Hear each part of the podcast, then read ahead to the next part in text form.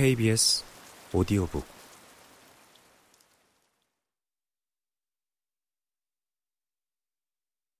피카소의 정치성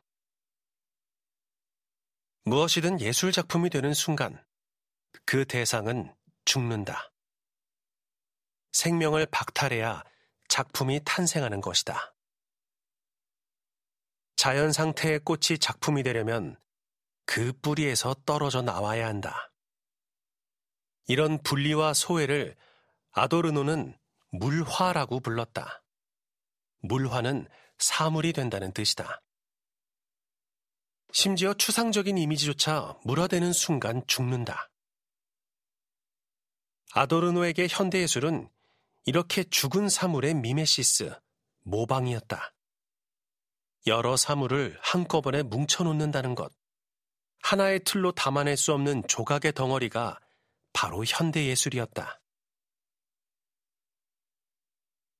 아도르노가 보기에 피카소는 이런 현대예술의 특징을 잘 보여주는 화가였다. 초기 피카소는 분석적 큐비즘에서 시작했지만 점차 종합적 큐비즘으로 나아갔다. 분석적 큐비즘이 형상을 해체하고 재구성하는 작업이라면 종합적 큐비즘은 한마디로 여러 재료를 그대로 접합하는 콜라주였다. 1912년 피카소는 등나무 의자가 있는 정물이라는 획기적인 작품을 선보이는데 제목 그대로 이 작품은 등나무 의자를 잘라서 붙여놓았다. 종합적 큐비즘을 통해 피카소가 보여주고자 한 것은 그림이 더는 자연의 사물을 모방하는 것이 아니라 현실의 사물을 전혀 다른 용도로 재배치하는 판이라는 사실이었다.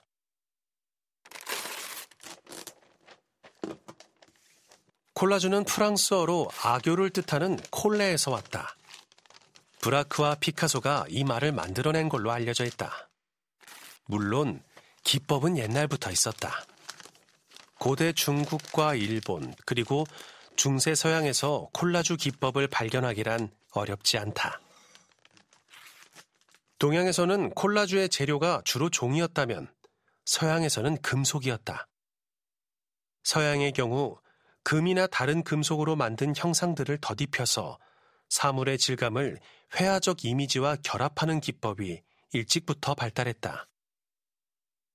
그러나 피카소의 콜라주가 이런 고대나 중세의 기법을 그대로 모방한 것이라고 보기는 어렵다. 어디까지나 피카소 이전까지 콜라주는 그림이라는 매체에 대한 자각이 없는 상태에서 제작된 것들이었다. 그러니까 그림과 현실성의 차이랄까? 이런 문제에 대해 전혀 생각이 없었던 것이다. 피카소가 심심해서 멀쩡한 의자를 부숴 캔버스에 갖다 붙인 건 아니다.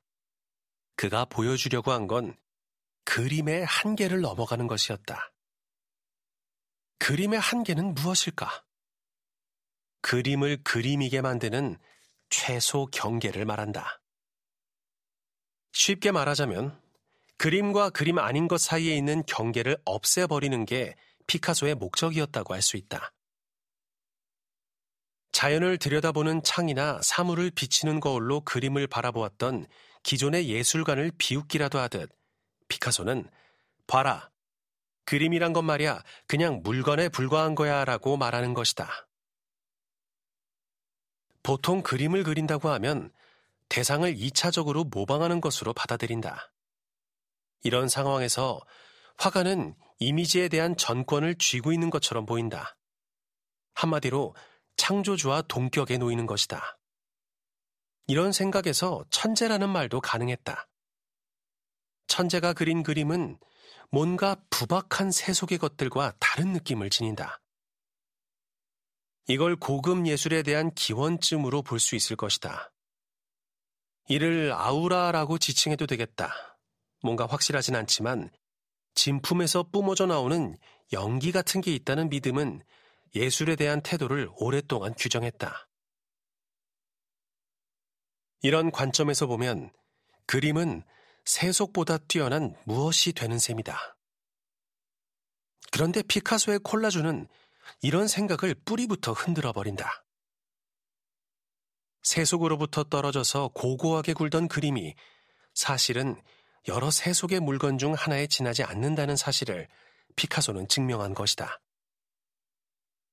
모네가 말년에 숱한 실험적 작품을 통해 보여주고자 했던 진리를 피카소는 다른 각도에서 표현한 셈이다.